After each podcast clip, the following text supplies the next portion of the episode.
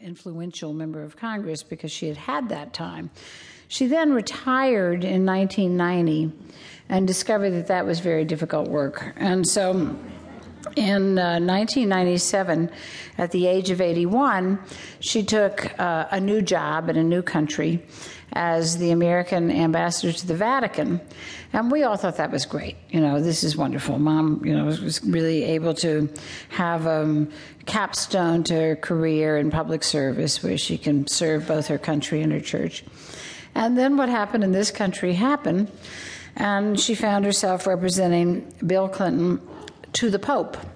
Now, it was the toughest job in the diplomatic service, basically. If anybody could do it, my mother could, but it wasn't easy.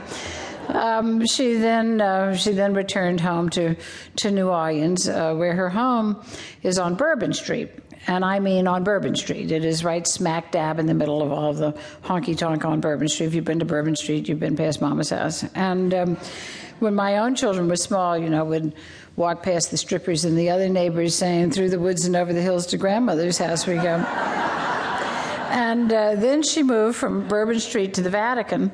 And I teased her that the costumes didn't change. You know, it was still guys in dresses. But she is now, as I say, safely back, and she has been a great inspiration for writing about these women.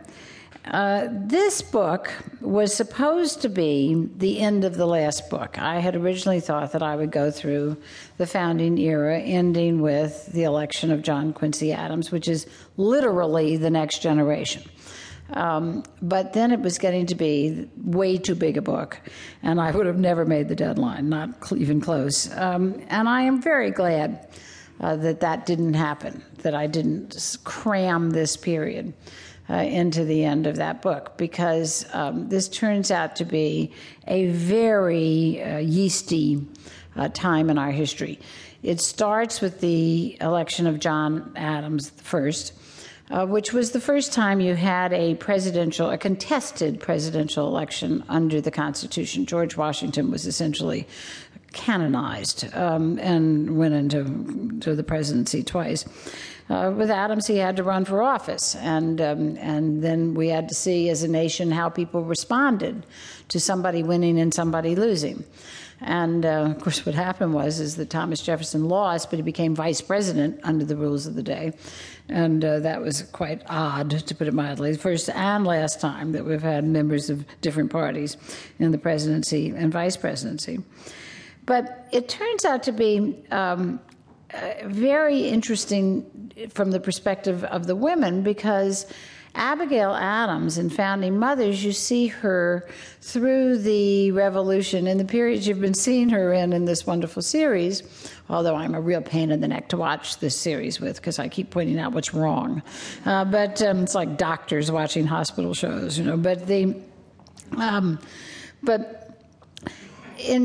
the lead up to the presidency, she was so savvy and so smart politically. And she was John Adams' eyes and ears politically when he was away. And he had a total tin ear when it came to politics.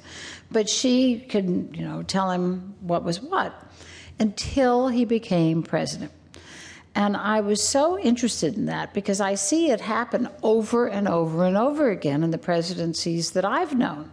Where people come in and they're perfectly good politicians and they really do understand what's going on in the country, and then they get in that bastion of the White House and they feel like they're working so hard to do what is right and true and just, and everybody else is out there shooting at them, and you know, they stay up all night and eat bad food. I mean, I don't know what the equivalent was ordering pizza at 3 o'clock in the morning was, but and they feel like they're under siege.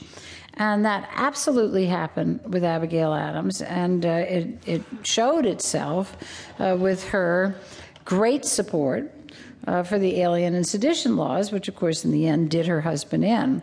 But it was partly because she was so enthusiastic about them that he supported them, because she had always been reliable before.